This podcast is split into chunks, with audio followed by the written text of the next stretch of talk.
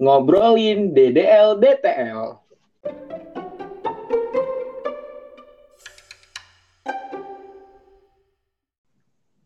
Yuk. Hai guys. Gila gila gila. Kita lama nih nggak nggak rekaman kayak dua tahun nggak sih udahan ya? Hmm. Uh, iya sih benar. Sampai lupa. Ini siapa aja ya yang ikutan rekamannya? Kenalan ulang gak sih? Ada kenalan. Eh, uh, kita minggu ini aja so tiap minggu aja ngupload. Loh iya. Sesuka kita ini ya sesuka kita ini kita mau ngapain? Kita mau ready Maria? Ngebahas Maria? soal Maria? Eh Maria hilang kita bakal bakalan bahas soal daya dukung lingkungan dan daya tampung lingkungan. Sebenarnya kalau misalkan lebih enaknya lagi disingkatnya DDD TLH sih, daya dukung dan daya tampung lingkungan hidup. Oh gitu ya, gue keren lebih enak DDL DTL. Enggak, DDD TLH, D3 TLH sebenarnya. Iya, gue hmm. pernah dengar. Tapi lupa. Baru ingat lagi. Lu kayak udah berapa tahun nih kagak masuk ke kelas gitu kan? Nih, udah lama kan? Lebay. Pertama. Ya udah ya udah apa nih Red DDL DTL DDD TTL itu? Oh. kita ini dulu nih apa intro aja intro banget gitu. Dulu kita waktu kuliah tuh belajar daya dukung daya tampung lingkungan tuh kalau nggak salah di mata kuliah uh, eh, LSDA LSDA apa ya panjangannya gue lupa aja. Lingkungan, lingkungan. alam. Iya sih. Iya, nah di situ kita belajar tentang DDL dan DTL. Kalau uh, berdasarkan wadaw. Aduh. Berdasarkan pedoman penentuan daya dukung dan daya tampung lingkungan hidup milik Kementerian Lingkungan Hidup Republik Indonesia tahun 2014 dijelaskan dijelaskan bahwasanya daya dukung lingkungan adalah kemampuan lingkungan hidup untuk mendukung pri kehidupan manusia, makhluk hidup lain dan keseimbangan antar keduanya. Sedangkan daya tampung lingkungan hidup adalah kemampuan lingkungan hidup untuk menyerap zat, energi dan atau komponen lain yang masuk atau dimasukkan ke dalamnya. Seperti itu. Bahasanya bahasa gampangnya gimana, Deret?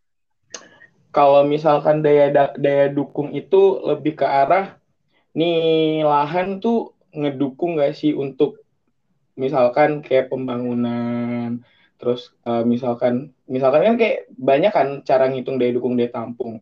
Salah satunya itu pakai kemampuan lahan. Nah di kemampuan lahan ini kan ada banyak inputannya lagi. Misalkan ada satuan kemampuan lahan morfologi satuan kemampuan lahan kemudahan dikerjakan satuan kemampuan lahan uh, terhadap drainase dan lain sebagainya. Nah itu tuh daya dukung lahan itu lebih ke arah bisa nggak sih suatu lahan atau suatu wilayah itu untuk dikembangkan lebih jauh. Nah sedangkan daya hmm. tampung itu uh, lebih ke arah kemampuan suatu lahan untuk menyerap. Maksudnya menyerap itu kayak kan misalkan gini, ada uh, di, di suatu lahan itu banyak kan uh, gunanya misalkan kayak perumahan. Nah, perumahan itu kan kayak banyak ada isinya gitu, ada manusia-manusianya. Nah, daya tampung lahan itu lebih ke arah nih lahan mampu nggak sih untuk menyerap zat-zat energi dan atau komponen lain yang ada di dalamnya kayak contohnya limbah. Nah, hmm. manusia kan menghasilkan limbah kan. Nah, dari daya tampung itu kita bisa tahu loh kalau misalkan kita ngelihatnya berdasarkan SKL ya, dia itu lebih ke arah daya tampung lahan yang berdasarkan air limbah kebanyakan karena uh, di situ kita bisa tahu berapa sih uh, manusia yang bisa ditampung di dalam suatu lahan tersebut dengan luasan tertentu gitu. Jadi yang sebenarnya ditampung tuh bukan manusianya, akan tetapi yang side effect-nya gitu kayak limbahnya, sampahnya dan lain sebagainya itu sih. Tapi satuannya pakai satuan manusia begitu. Hmm, tapi daya tampung ini ditentukan setelah apa sebelum kita pembangunan gitu? Apa bisa kayak diprediksi gitu? Oke, kalau misalkan untuk runutannya itu kita nentuin daya dukung dulu. Nah, dari daya dukung lahan kelu bisa diturunin lagi ke daya tampung lahan karena di, misalkan kita pakai salah satu caranya pakai SKL yang tadi ya satuan kemampuan lahan pakai kemampuan lahan kan berarti nah kemampuan lahan nanti itu ada lima kelas yang terbentuk kelas A B C D E kelas A sama kelas B itu akan menjadi kawasan lindung di mana di situ nol pembangunan jadi kayak ya udah kawasan lindung kan nggak boleh bangun tuh jadi ada uh, tutupan lahan maksimumnya nol untuk uh, kelas C itu kawasan buffer atau apa ya kita nyebutnya tuh penyangga. Nah, kawasan penyangga ini bisa dibangun berapa persen? Kalau nggak salah bisa dibangun antara 30 sampai 50 persen. Itu untuk uh, okay. yang C. Untuk D sama E itu kawasan budidaya. Nah, kawasan budidaya ini adalah kawasan yang paling optimal untuk dibangun. Tutupan lahan maksimalnya bisa sampai 70 persen. Nah, dari tutupan tutupan lahan maksimal ini kita bisa nentuin berapa sih uh, manusia yang bisa ditampung di dalam kawasan tersebut gitu. Jadi kita nentuin daya dukung dulu. Ketahuan nih daya dukungnya berapa. Misalkan daya dukungnya masuk ke kelas C atau ke kelas D gitu. Nah, kita kan tahu tuh dari daya dukung itu tutupan lahan tutupan lahan maksimumnya bolehnya berapa sih dibangunnya. Nah, dari situ kita baru nentuin sih daya tampungnya gitu. Hmm. Jadi ini kayak runut gitu sih, nentuin daya dukung dulu, baru kita bisa nentuin daya tampung. Tadi kan lu kayak nyebutin ada cara nih buat buat tentuin si daya dukung dan daya tampung ini. Emangnya ada berapa cara, Red? Banyak banget kah? Apa kayak bisa dihitung gitu? Oke, untuk penentuan daya dukung dan daya tampung sendiri ada banyak caranya. Kayak contohnya yang pertama tadi ada dari kemampuan lahan, yang kedua ada dari jasa ekosistem. Terus kayak masih banyak lagi sebenarnya de, uh, perhitungan daya dukung yang ada gitu. Bahkan ada yang perhitungan daya dukung itu nyampe ke detail. Kayak contohnya gimana? Pertama, ada yang namanya daya dukung uh, pangan, ada yang namanya daya dukung air, ada yang namanya daya dukung lahan langsung, ada yang namanya daya dukung lahan terbangun, ada yang namanya daya dukung fungsi lindung. Jadi itu kayak mereka punya hmm banyak banget gitu loh cara untuk nentuin daya dukung lahan itu sendiri dengan berbagai hmm.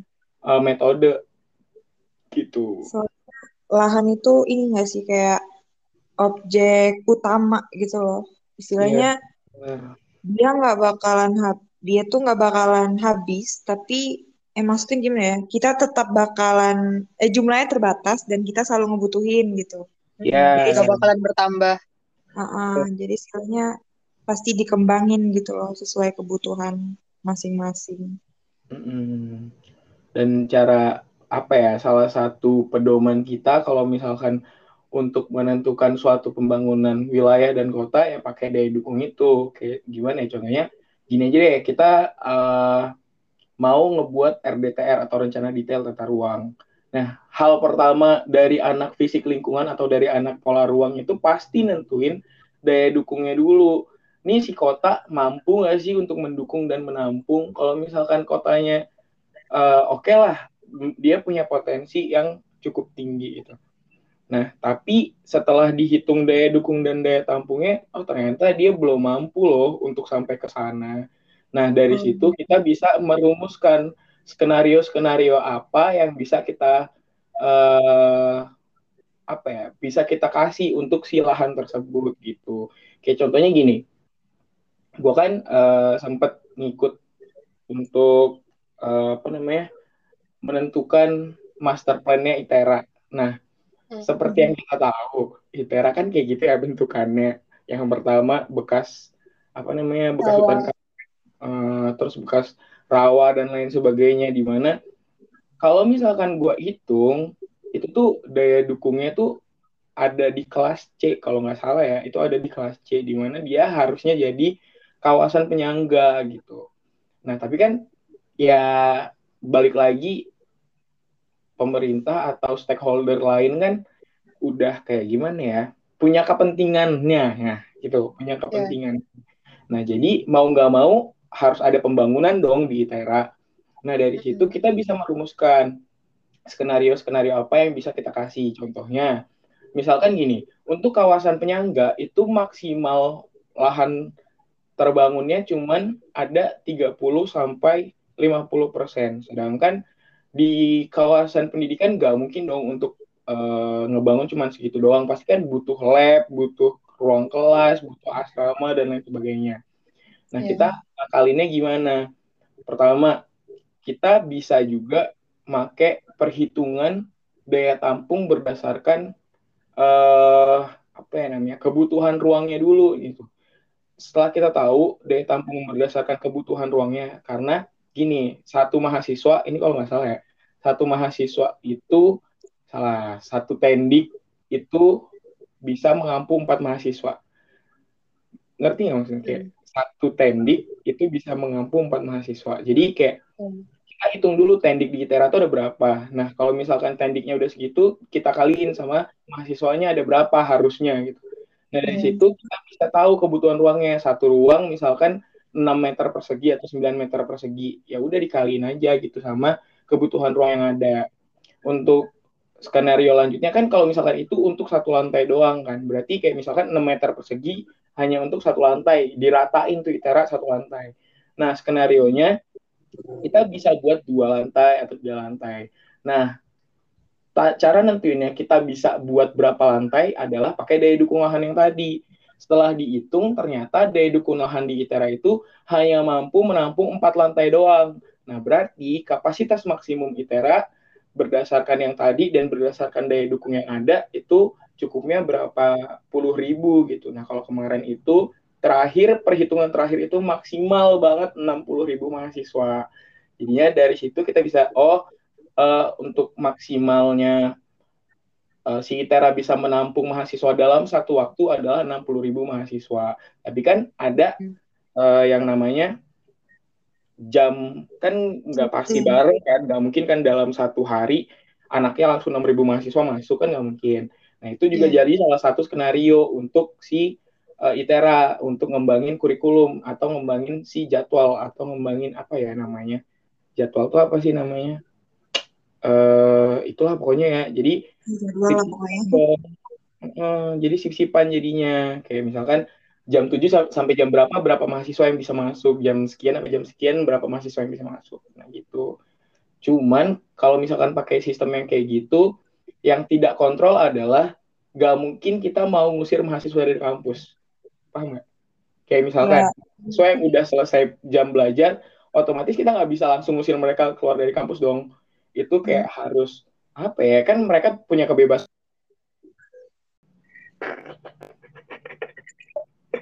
Kenapa Mas Redi?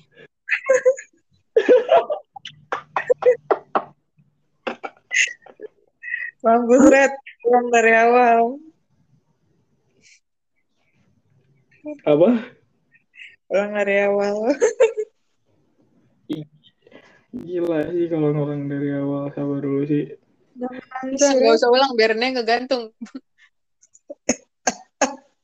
Aduh. Ya, Red, Red. Dari kemarin tau, Red. Hilang lagi, Mar. Kocak dah. Emang podcast ini lah, kita berdua aja lah. ya guys, jadi segitu aja podcast. Ya, jadi kita langsung bahas ke kehidupan aja ya. Oke, kita lanjut ya, Red. Makasih ya penjelasan lo yang tadi sangat uh, menarik banget dan bikin kaget gitu.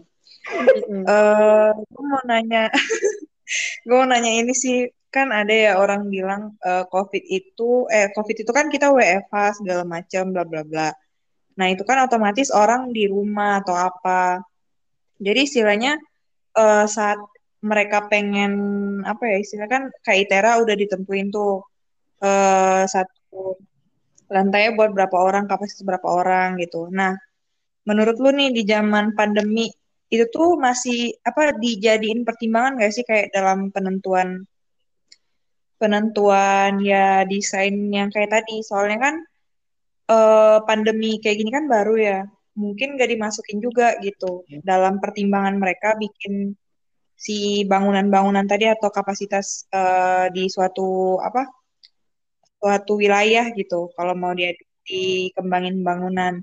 Nah, uh, itu kan jadi salah satu apa ya menurut gua kayak strategi untuk menyelamatkan uh, lahan gitu loh kayak istilahnya kita bisa loh kerja itu nggak selalu tentang tatap muka walaupun nggak pandemi gitu. Jadi kan istilahnya me, apa ya dampak lingkungannya sedik, uh, sedikit dan juga apa ya menurut gue kayak ya intinya lebih ke lingkungan lah gitu. Nah itu gimana Red menurut lo? Bilang lagi. Kalau misalnya enggak enggak. Kalau misalnya kalau misalkan untuk pandemi ya sebenarnya kan enggak enggak sebenarnya kan kalau misalkan uh, untuk perhitungan daya dukung dan daya tampung ini kalau tadi kan gue nyontoh ini ITERA karena gue sempat untuk kerjain itu contoh gimana si daya daya tampung dan daya dukung ini diaplikasikan kan? Cuman kalau misalkan untuk secara general sebenarnya uh, kayak mana ya? Kan perhitungan itu tuh bisa dilakukan skalanya gede ya, weh. Apalagi kayak contohnya gini, kalau misalkan daya dukung lingkungan berdasarkan jasa ekosistem, itu mereka bisa sampai perhitungannya bisa sampai satu uh, pulau. Soalnya gue dapat data itu aja, dapat data apa namanya berbasis jasa ekosistem itu satu pulau Sumatera gitu. Jadi hmm. digeneralkan gitu loh maksud gue. Jadi meskipun si apa ya tidak ada pergerakan di dalam suatu wilayah atau suatu kota, menurut gue tetap penting sih untuk uh, dilakukannya si DDL DTL ini. Karena gini, uh, kan setiap dokumen tata ruang ya, setiap dokumen tata ruang dan rencana pembangunan kayak contohnya RPJMD RTRW sama KLH eh sama KLHS sama RDTR itu mereka tuh didampingi sama yang namanya KLHS kan kajian lingkungan hidup strategis. Nah di situ tuh bahasannya ada enam muatan KLHS dan salah satu muat enam muatan KLHS ini adalah daya dukung daya tampung lingkungan hidup. Jadi tuh menurut gue tetap apa ya tetap kan sih. Kayak mana pun juga meskipun tidak ada pergerakan dan lain sebagainya karena lo nggak bergerak pun tetap tinggal kan. Maksudnya kayak lo nggak nggak terbang kan tetap tinggal di bumi dong. Rumah lo aja ada gitu loh apa maksudnya? Kayak lo tuh punya rumah punya tetangga. dan hilang lagi dia mah dan lain bukan sih dukung hidup itu. Oh iya iya sih berarti tetap apa ya istilahnya mau gimana pun kondisi uh, apa pandemi kayak apalah gitu tetap harus di apa ya istilahnya. Pokoknya udah nilai mutlak gitu kalau kita mau ngadain suatu pembangunan. Iya yep, benar banget. Bahkan ya kan kalau misalkan untuk kan kalau misalnya kan oke okay, ada rencana apa sih namanya dokumen rencana gitu kan. Itu kan didampingi sama KLHS kalau ada. Gitu. Ada yang namanya UPL UKL ada yang namanya AMDAL dan lain sebagainya. Itu kayak macam-macam itu perhitungannya. Hmm. masukkan uh, si daya dukung dan daya tampung ini gitu okay. Tadi kan yang kita juga singgung banyak cara buat nentuin daya dukung daya tampung. Menurut lu cara yang paling efektif itu apa buat ngitung kedua itu? Atau tergantung kasusnya apa dulu baru nentuin alat analisisnya? Oke, kalau menurut gue tergantung kasusnya apa. Kalau misalkan, jadi uh, eh, gue breakdown lagi ya. Kalau misalkan kita pertama, misalkan kita mau pakai kemampuan lahan, kemampuan lahannya untuk untuk dari suatu lahan ini kira-kira dia bisa kita harus menyediakan yang namanya RPH atau uh, apa ruang terbuka hijau berapa persen sih? Terus kita bisa masukin manusia ke situ berapa orang sih gitu kan. Beda lagi caranya kalau misalkan pakai jasa ekosistem karena jasa ekosistem ini lebih luas lagi. Dia tuh ngebahas tentang bahan bakar terus ada yang kan untuk kebagi jadi empat. Uh, gue lupa lagi. Pokoknya kayak dia tuh ada ada uh, c. Pokoknya gitu deh ada banyak gitu. Ada tapi intinya ada empat inti itu nah setiap inti ini punya gitu. Misalkan jasa Hmm. jasa ekosistem pengaturan. Nah, jasa ekosistem pengaturan ini ada jasa ekosistem pengaturan iklim, ada jasa ekosistem pengaturan limbah dan sebagainya gitu. Nah, itu dipakainya juga berdasarkan kondisional-kondisional suatu wilayah gitu. Hmm. Oke, oke, oke. Gitu. Cukup, cukup. Tapi Terus apa? kalau Gua- misalnya tadi kan lebih banyak bahas si daya dukung. Kalau misalnya daya tampung ini, Red, Kenapa? fun fact lainnya, apakah ada? Daya tampung. Hmm, kalau misalkan daya tampung tuh ada banyak ya, tapi mostly dia ngebahas tentang manusia sih. Nah, dari manusia itu kita bisa lihat kan dia itu menghasilkan limbah berapa. Jadi kita bisa ngitung daya tampung limbah. Terus dia menghasilkan sampah tuh berapa kan satu orang tuh menghasilkan sampah berapa per hari nanti dikaliin. Nah, itu bisa jadi indikasi kita untuk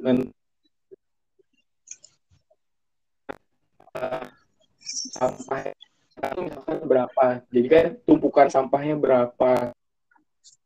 Ini bisa nampung berapa. Dari situ kita eh, skenario skenario skenario yang kayak di ya harus pakai sanitizer atau dengan hilang lagi. Oke, makasih Reddy penjelasannya. Yang magic banget lagi. Beneran thank you loh gue, Red. Soalnya gue kayak agak lumayan buta ya soal yang beginian. Terus kayak lumayan, apa, ada kuliah gue yang concern banget tentang ini. Jadi gue kayak, hah, oh, hah, oh, gitu. memang iya Iya. Capacity tadi. ya carrying capacity ratio Oh, gitu. Oke. Jadi, gimana Mal menurut lo?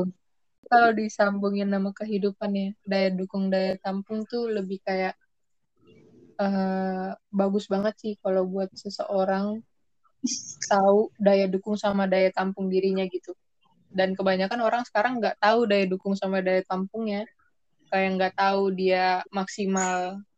Dia nggak tahu gitu apa yang mau diterapin di diri dia, apa yang sanggup diterapin di diri dia, apa yang dia tahan buat lakuin gitu. Hmm. Tapi beneran gue bingung tau, woy. maksudnya kan agak sama sih sama yang kemarin ya.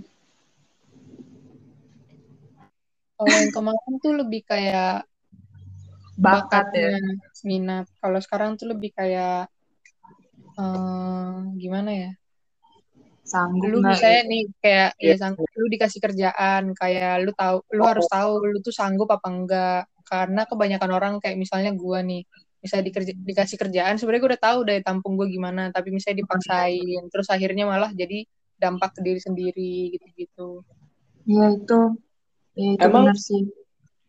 emang lo pernah Mar kayak merasa bahwasanya oh ke ini kayak misalnya tuh ditawarin kerjaan gitu atau ditawarin apa ya bukan bukan cuma kerjaan doang sih misalkan kayak eh, tugas kelompok atau apa pun itu deh yang berkaitan sama segala macam sesuatu gitu.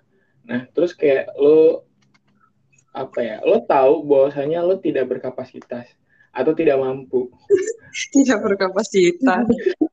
Kalau dulu pas kuliah kayak kita gini, sering banget gak sih kayak lu dikasih tugas sudah ada tugas dari kuliah tugas jadwal dari entah UKM lah terus ada tambahan dari mana lah gitulah terus kayak sebenarnya lu tahu lu capek tapi itulah bedanya kayak lahan sama kita gitu kalau misalnya lahan kan ya udah segitu aja tapi menurut gua kalau misalnya kita dipush terus malah kemampuan kita tuh kapasitas kita tuh bakalan berkembang gitu nggak sih Iya. Ya bener sih. Cuma kalau misalkan lahan kan ya ini sih sebenarnya hampir mirip sih ya. Cuman kalau misalkan di lahan kita butuh yang namanya skenario gitu. Kalau misalkan di kita tuh lebih ke kayak apa ya? Ngenempak ngenempak kitanya gitu. I- apa istilahnya kalau misalkan orang-orang orang-orang alay bilang nggak alay sih. Orang-orang bilang tuh kayak push your limit gitu loh. Jadi kayak lo tahu nih limitasi lo semana gitu. Cuman kan harus lo push terus kalau misalkan nggak lo push ya tidak berkembang jat- jatuhnya nggak Hmm. sih Kalau kata Nike mah just do it. just do Uang Tapi- doang. Uang doang kan? Mhm. Tapi kayak pernah nggak lo ngerasain yang kayak lo tidak tidak ya itu tadi sih yang gue bilang tidak Tidak berkapasitas tapi lo ambil gitu kayak gue pengen apa ya pengen nih ngambil bukan karena gue tahu gue agak kurang mampu tapi lo berusaha untuk memampukan di situ gitu Hmm. Kalau gue sih pernah, ya pasti pernah sih setiap orang ya. Kalau gue sih ngerasainnya pas gue berada di lingkungan baru. Misal kayak eh, sekarang aja gitu, sekarang aja kan. Gue kuliah gitu, gue kan nggak tahu sih eh, orang-orang yang di sekitar gue sekarang tuh gimana. Maksudnya kan ketemunya ya udah online. Terus juga kalau ngerjain tugas kan ya via Google Docs segala macam kan nggak tahu ya performa orang atau gimana gitu.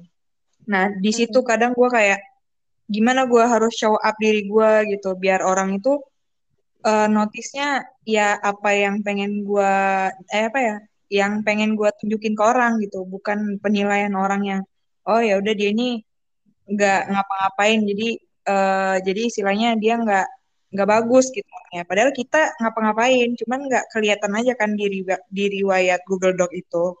Nah itu. Jadi gue kayak gue menawarkan diri mencatat bikin file atau apa. Padahal yang menurut gue itu ya Allah males banget gitu kan. Kalau yang lainnya kayak ya ikut apa ya istilahnya ada dosen nawarin penelitian. Ya udah ikut bantuin gitu. Ikut eh, ngelengkapin tugas eh, tugas gua sebagai penelitian dia atau segala macam. Nah di situ padahal gue tahu gue capek gue begadang gue apa. Sampai kayak berdarah-darah gitu ya istilahnya kalau kata orang tapi ya udah gue lakuin karena untuk ngelihat eh, apa sih gimana lingkungan gue ini biar gue bisa beradaptasi nantinya gitu nah di Mm-mm. situ sih saya gue ngerasa gue nggak berkapasitas tapi gue paksain gitu Kalau gue ada satu cerita juga nih baru-baru ini. Sepele, tapi kayak ngasih pelajaran juga sih di hidup. Kan gue lagi jadi gubernur ya di Sim City. Habis itu eh, lagi ada event tuh kayak perang gitu lawan kota lain. Tapi kalau misal lo mau ikut perang harus masuk ke klub. Sedangkan kemarin itu ada klub yang dia ada requirement-nya kayak minimal lu harus level 10 dalam peperangan. Sedangkan gue belum pernah perang. Tapi nggak tahu kenapa kemarin pas gue uh, apply buat masuk di di accept. Terus gue ngomong kan di grupnya kayak gue nggak ngerti apa-apa. Gue nggak ngerti apa-apa di mau war-war kayak gini. Terus dia bilang nggak apa-apa, lu bisa belajar, bla bla gini-gini gitu-gitu. Maksud gue kan di situ gue gue tahu kapasitas gue gue nggak bisa tapi untung lingkungannya tuh baik gitu kayak ya udah nggak apa-apa lu belajar di sini Iya. dan di situ ya karena karena kayak gitu gue malah jadi lebih semangat belajar ya Belajar setuju sih anjrit nih Iya. Sorry pengangguran ya. Kita bisa melihat ya teman-teman bagaimana orang eh, peneliti dan seorang gamers menjabarkan pengalamannya. Gue jadi gubernur coy. Gila banget jadi gubernur anjir. Gue kira gue kaget nih awalnya. Gue jadi gubernur gitu kayak aku juga gubernur di Sim City oke Mar. Oke. Kalau lu gimana red? Kalau Oh. dia udah gitu ya Red ngomongnya. Mm-mm. soalnya dia kayak meyakinkan banget gak sih Wak? Oh gue gue jadi gubernur. Anjir di Sim City. Oke. Oke. terima kasih atas apa namanya atas lagian kok perlu sekaget itu kan kayak nggak mungkin juga red. Kan gue jadi gubernurnya kayak lima tahun lagi. Sekarang Eh, masih gue- kemudaan. Gue pikir lo masuk ke dalam suatu organisasi dan lo jadi Iya. guber- gubernur organisasi tersebut. Jadi lo kayak Iya. keren banget, Maria gitu. Ya udah ini pengalaman lo apa dah nah kalau misalkan gue lebih ke arah jadi wali kota? Hmm, tidak. Apa ya apa Eh, kayak misalkan gini deh ya Maria tahu kan Maria tahu, masalah juga tahu. Kan uh, misalkan gini, gue ngikut suatu organisasi nih di kampus kemarin. Uh, di situ gue diminta buat jadi ketua, eh bukan ketua, eh kepala divisi uh, IKA. Apa sih namanya IKA tuh? Ikatan, Ikatan alumni. Mm -mm. Alumni. Nah, jadi kan gue sebenarnya nggak apa ya, di situ gue merupakan kadif IKA pertamanya HMP. HMP itu himpunan mahasiswa planologi ya guys. Jadi ya, organisasi planologi gue. Nah terus di situ gue orang pertama. Gue nggak ada bayangan sebelumnya. Terus kayak nggak ada contohnya juga, nggak ada yang bisa gue tanya juga. Mereka nunjuk gue karena ya kan lo deket sama Kating. Wah, kenapa sih gitu? nah di situ kan gue pertama kali mikirnya juga ya Allah gue nih bisa apa enggak sih sebenarnya Android gitu gue tahu gitu bosnya yang saat yang pertama gue tuh kan pemalu ya guys introvert Fred gitu. nah, terus gue tahu gue gak gampang gitu bersosialisasi sama orang lain. Oke kalau misalkan orang yang udah kenal gue mungkin ya kayak Maria gue pelangaan gitu cekakan gitu. Cuman kan kalau misalkan gue harus bertemu dengan orang baru kan kayak pemalu hanya aja tidak berbicara gitu. Sedangkan gue dituntut untuk uh, apa ya berkomunikasi sama lebih tua dari gue dan kakak-kakak tingkat gue yang notabene mereka udah nggak tahu kayak mana bentuknya. Maksudnya kayak mereka udah keren-keren. Kan ada yang udah kerja di mana ada yang udah kuliah sampai mana gitu. Nah gue harus ngobrol sama mereka. Gue harus kayak berinteraksi sama mereka. Sabar hmm. kucing gue pulang. Kamu di mana? Eh di mana? ready wassalamualaikum dulu. Oh iya. Itu gue kayak sebenarnya gue mampu gak sih? Sebenarnya gue bisa gak sih? Cuman kayak karena gue tertantang aja gitu. Nih kalau pertama tuh kan istilahnya kayak pelopornya gitu kan. Oh gue bisa jadi pelopor nih gitu. Jadi gue ambil gitu. Mm-hmm. itu sih yang kayak uh, pengalaman gue untuk menembus batas. Aja dan akhirnya lu bisa kan?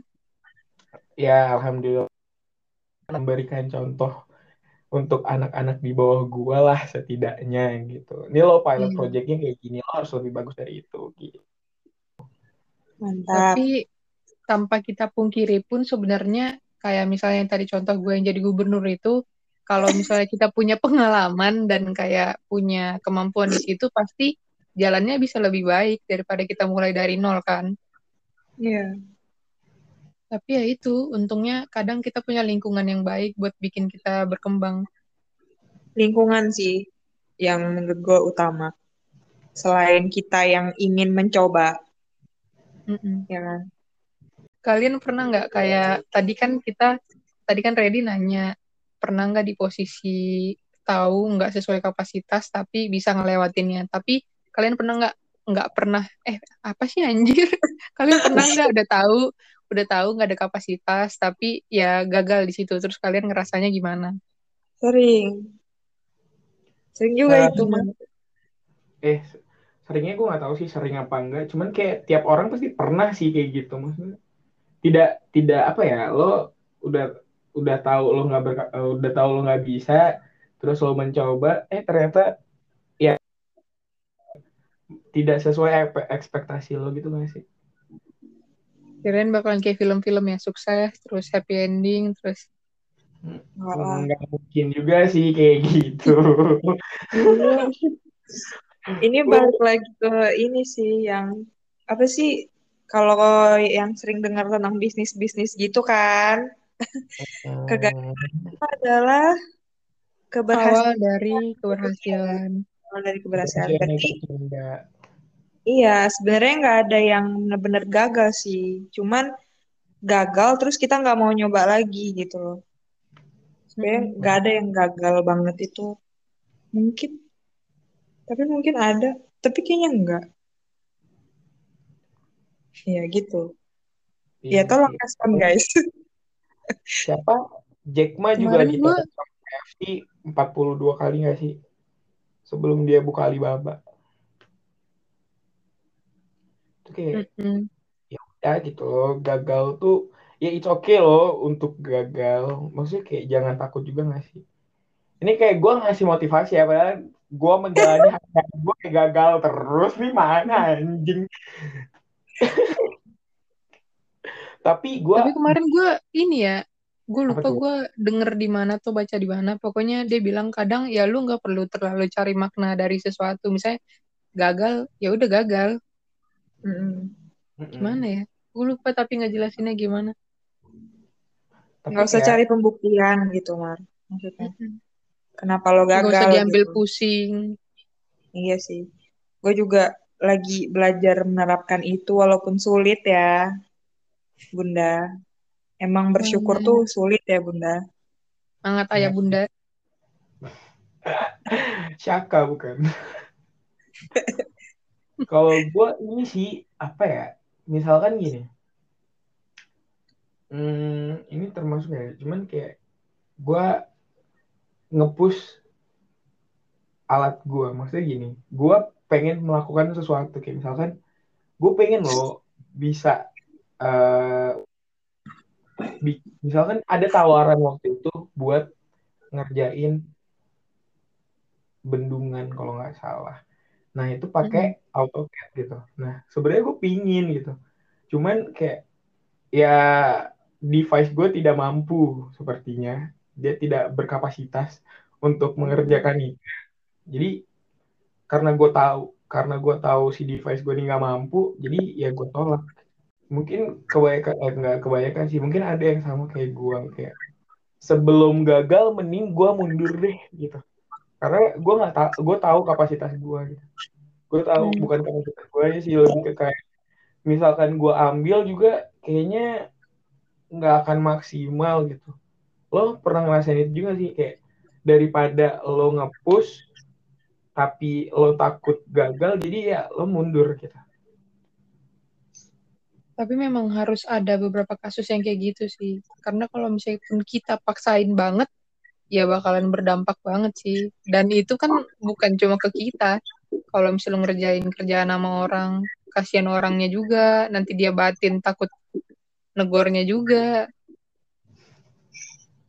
iya bener sih jadi tergantung ya kalau misalkan dia resikonya lebih besar untuk berdampak ke orang lain mending jangan cuman kalau itu emang dampaknya buat diri lo sendiri. Apa sih kalau kata gue? Kayak kayak contohnya nyari kerja. Waduh. Tuh, kayak Kenapa nyari kerja? iya kayak misalkan nih eh kayak mana ya? Kadang lo gini juga nggak sih? Lo ada ada buka lowongan nih? Banyak banget lowongan lo apply apply apply semuanya di apply. gitu. Apa lo milih milih Kebetulan gue belum ada nge-apply ya. Kalau lu gimana? kalau gue bener-bener yang kayak karena ya ini anak terakhir yang Hmm. harus menghidupi keluarganya juga gitu. Gue kayak even ada yang bukan jurusan gue banget gitu. Tapi dia ada tulisannya semua jurusan gue apply tau Mar. Dan sudah lu lakukan? Lu sudah. Oh, sudah. Coba Bagaimana hasilnya? Ya, coba review dulu. Kadang ada yang misalkan dapat email. Tapi kok gue mikir-mikir lagi banget gue kalau di situ gini nggak jadi. Nah itu gue baru mau nanya. Semisal lu diterima gimana cuy? Nah, makanya itu kan kalau misalkan nggak gue nggak banget di situ balik lagi ntar gue kayak malah nggak nyaman sama kerjaan gue karena tidak itu aja daya dukung. Nah kalau misalnya itu perusahaannya aja udah nerima lu, berarti kan dia menganggap lu mampu. Cuma dari lu nya aja ya, ya ngapain juga ya?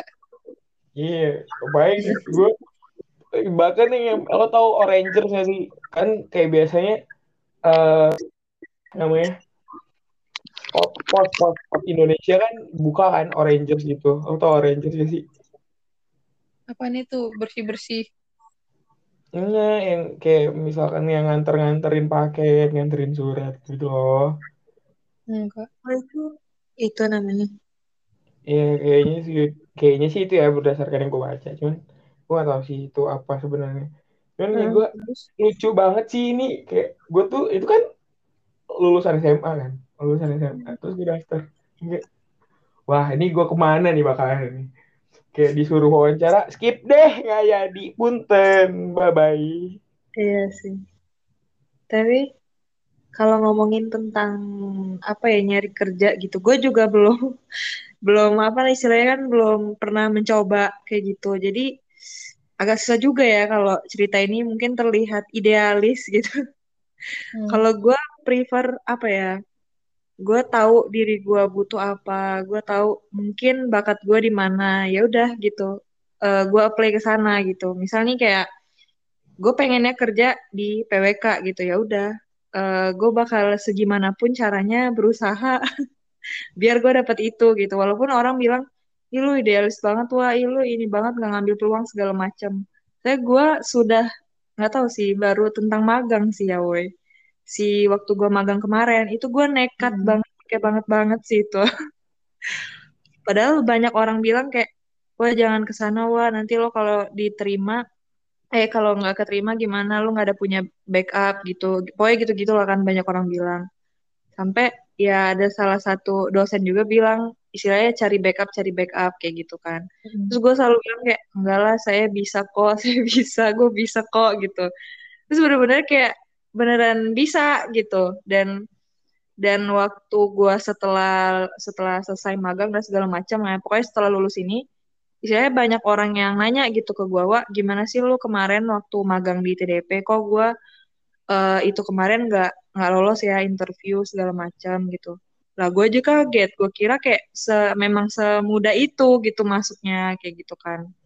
Nah dari situ sih gue percaya kayak kalau kita emang udah niat dan segimanapun kita berusaha ya pasti dikasih yang terbaik gitu loh. Ya ya gitulah pokoknya. Kalau tentang nyari kerja. Tapi ya kalau misalkan menurut gue Salwa yang idealis ini sebenarnya nggak bisa dibilang idealis ya lebih ke kayak ini nggak sih? Dia tahu loh dia tuh apa ya? Ya dia tahu apa yang dia bisa kerjakan dan dia tahu apa yang menurut dia itu nyaman. Dan nah dengan itu kunci sih. dengan begitu sebenarnya kalau misalkan kata gue lo sudah mengetahui daya dukung dan daya tampung lo tahu. Jadi Anjay. jadi lo ya tahu batasan tahu apa ya namanya tahu eh apa sih namanya resiko dan tahu segala macamnya.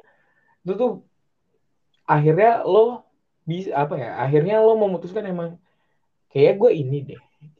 Dan menurut gue keren sih orangnya kayak gitu. Hmm. soalnya gue nggak nggak bisa kayak gitu kayak sekarang ya gue lebih ke kayak ya udahlah apa aja lah apa aja lah gitu.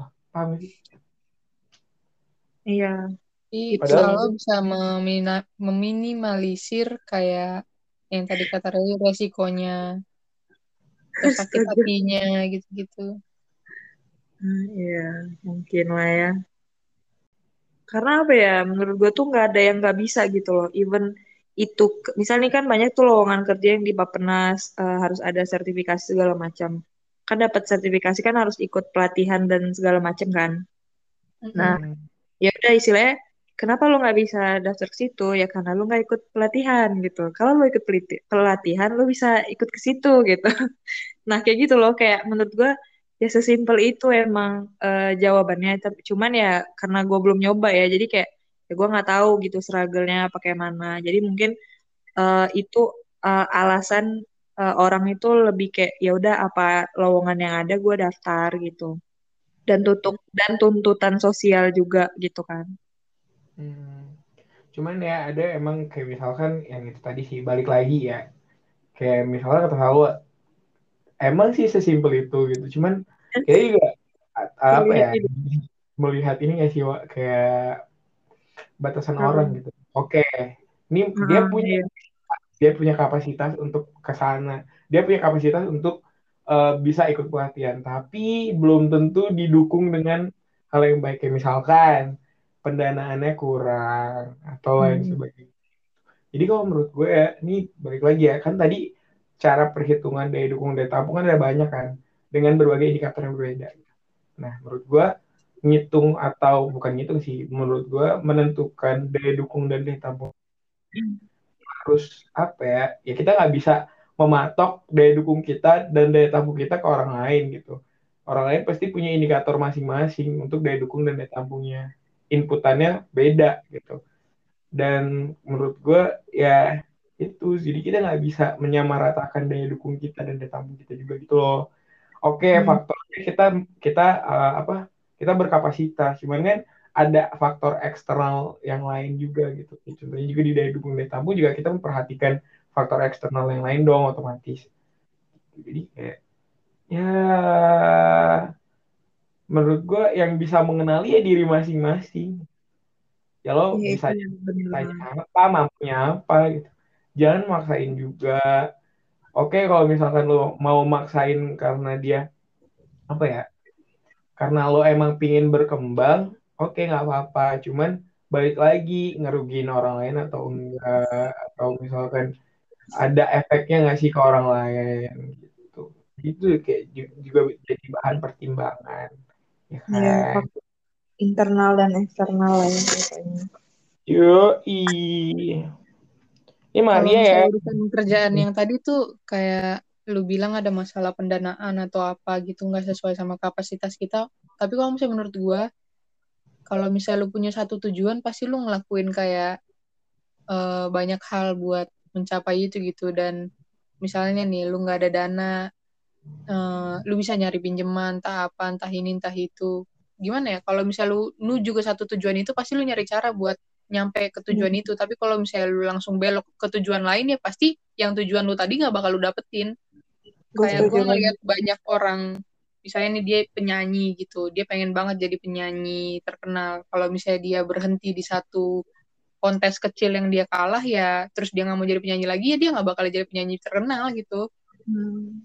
Kalau misalnya dalam konteks manusia sih menurut gue, kalau misalnya lu fokus terus banting tulang ke situ ya pasti dapet sih. Cuma kadang yang hal kayak gitu ngebutain orang juga. Hmm. Benar. Eh, bisa jadi apa ya dua dua sisi koin juga nggak sih ada baiknya ada buruknya kayak gitu nggak sih Iya. Buruknya yang tadi itu ini sih lebih kayak tentang waktu sih kayak waktu kita buat main mungkin atau buat apa atau ya banyak lah waktu tersita gitu. Kayak mungkin yang tentang penyanyi tadi eh, di umur dia dia harusnya main gitu kan. Tapi dia harus ikut lomba latihan segala macam gitu kan. Biar mencapai tujuan dia gitu.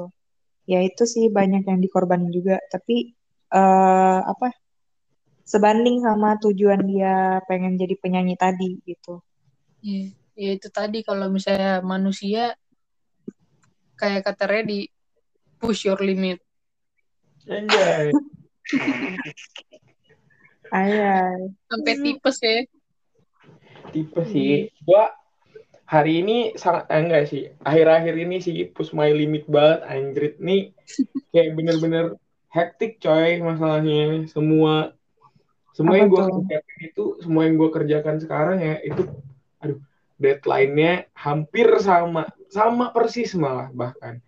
Jadi kayak gue beberapa hari ini kayak hampir dua minggu ini deh itu kayak ngepush banget sampai akhirnya hari ini. Tadi selesai. balik. Enggak bukan nggak selesai.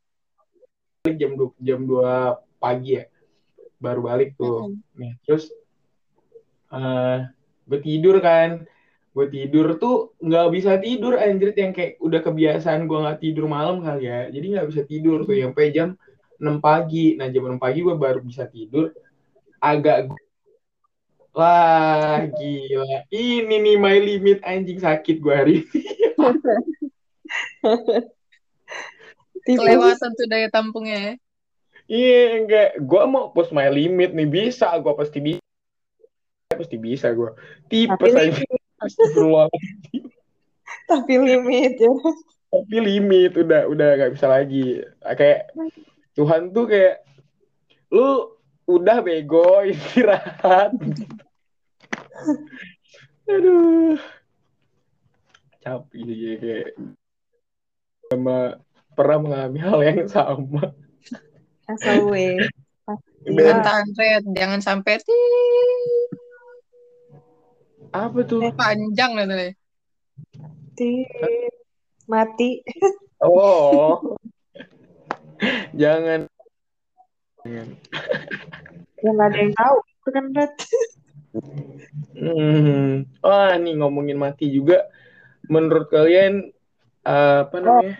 Keluar topik sudah.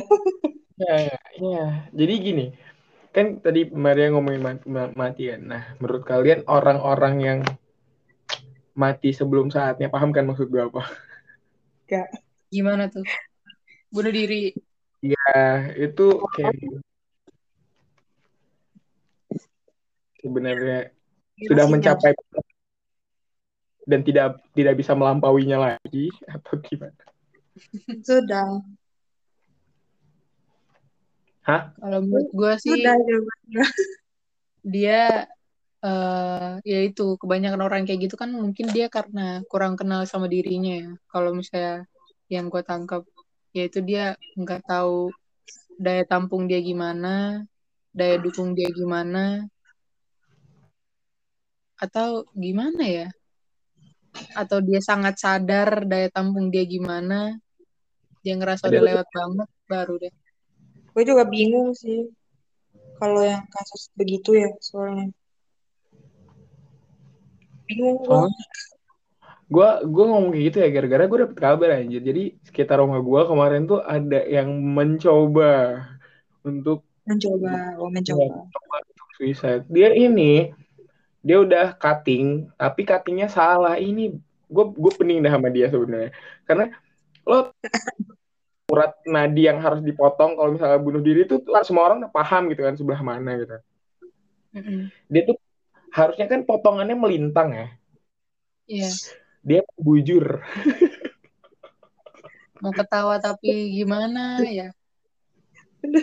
dan dia tuh kayak nihil anjir dia nggak meninggal masuk rumah sakit gitu loh kayak Itu ya, lebih sakit sih.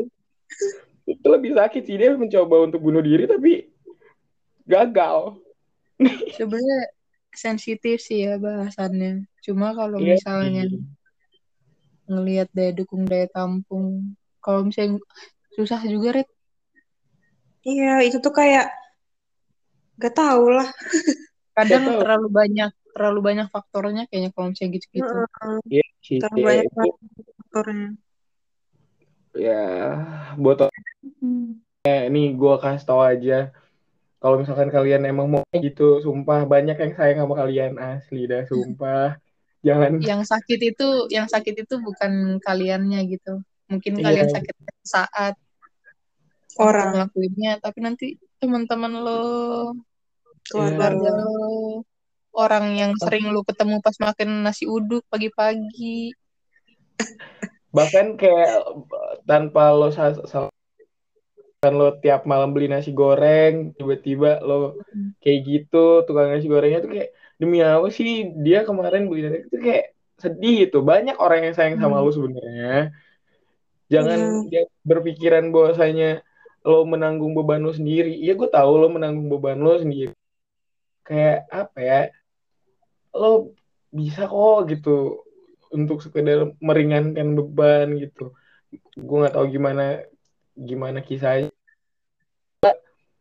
menghadapi masalah-masalah gue pasti gue akan bersama kawan-kawan misalkan kayak gue cerita ke Gue kira Maria akan bersama Tuhan gue. ya, ya itu juga. Ternyata bersama Tuhan gue. Hmm, kayak Maria pun kaget gitu dengar cerita pertama gue sampai gue diajak duduk nongkrong aja gue baru pertama kali itu gue diajak deep talk sama Maria sampai jam 2 pagi di depan TK hip hop. di depan TK hip hop dan Pokoknya buat kalian yang mau kayak gitu jangan dah enak aja nge-cheat. Mending sini dah kita bagi-bagi bebannya. Yo, kalau misalnya kalian mungkin kita bisa buka siapa ini? Buat teman-teman Si bener. Ki- kirim aja email ke kita bertiga. Iya. Kita beralih ke ini ya, jasa. Hmm, nggak apa-apa tahu. Soalnya apa ya?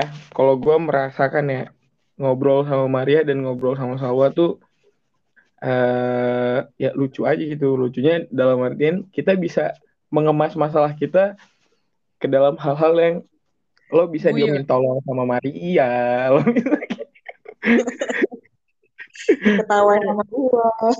diketawain sama gitu. Karena apa ya? Bukan karena mereka ngejek sih, lebih ke, ke arah kayak gue tahu loh bahwasanya mereka sayang sama orang tuh caranya kayak gitu. Hmm. Peace. Kalian disayang guys, kalian disayang sama umat manusia dan kalian disayang sama Tuhan. Amin ya Beda Allah. Tuhannya. Eh, Kadang Tuhan kita sama, Mar. Penyembah seribu ini ya. Oh iya. Lu hari ini apaan, Red? Aduh, rokok. Eh. Apa? Orang nanya hari ini agamanya apa? Oh, Aku juga tadi jawabnya rokok sih. gue dengernya apa coba? Lo Apa? lagi apa, Red? Rokok, gue bilang. Udah. Ya maaf ya, guys. Telinga gue kadang sepi.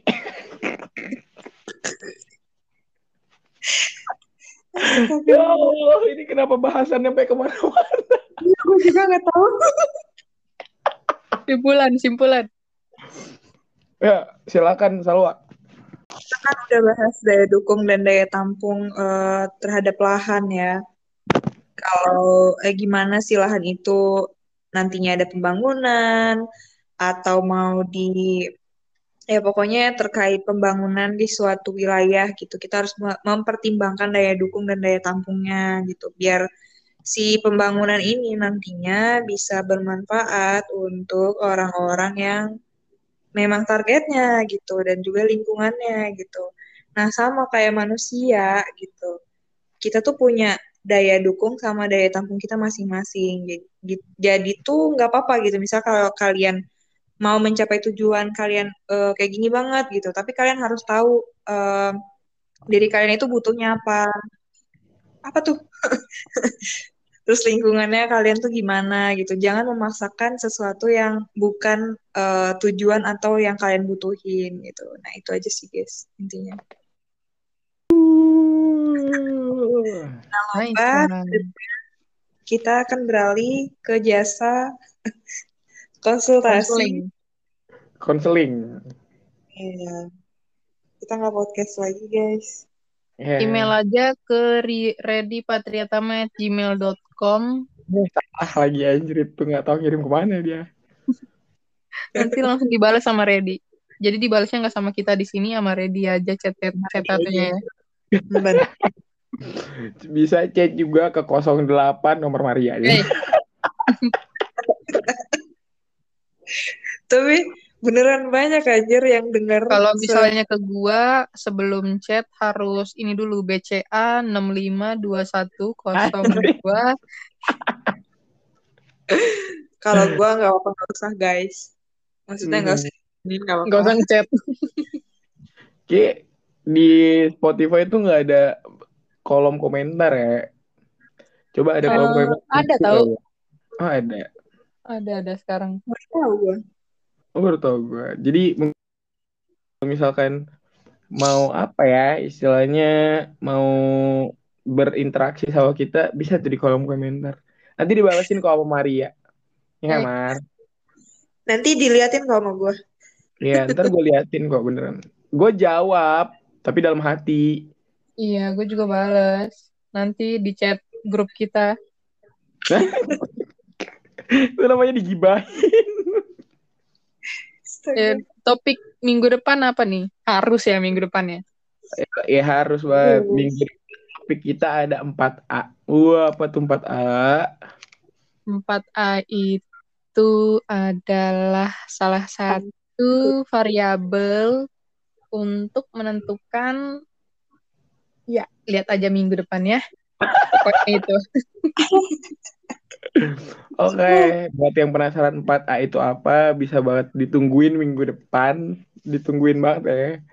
Kalau nggak sabar banget banget pakai banget, hubungin aja ke nomor 08 nomor Maria. 5 2 171 beneran loh itu nomor gue loh. Eh, Lagi nggak tahu nomor. Kita gantungin lagi anak-anak ini. Oke. Ya Oke. udah. Pak Yuda promoin lagi gitu. ya. Ya seru ya Pak Yuda, lumayan loh itu. Emang jadi jadi banyak Sampai- banget ya. Nambah Lumayan dari 2 juta jadi berapa kemarin? Dengan satu orang dari Jerman masih ya satu. Udah nambah lagi tahu Australia apa Aus- Austria. Wow, gila. Mantap sih emang. Pokoknya Ternyata nambah satu negara. dampak besar ya. Terima kasih kepada Bapak Yuda Rahman STMT. STMT. Si Kumbang. Eh, tahu kalian kalau misalkan mau hubungin kita juga bisa ke 0822 261 Mulu ya, selalu ya. menyesal. Eh, bunga apa lagi? Dia nggak apa aneh. Ya udah guys, dadah. See you next week. See you next week. Uh.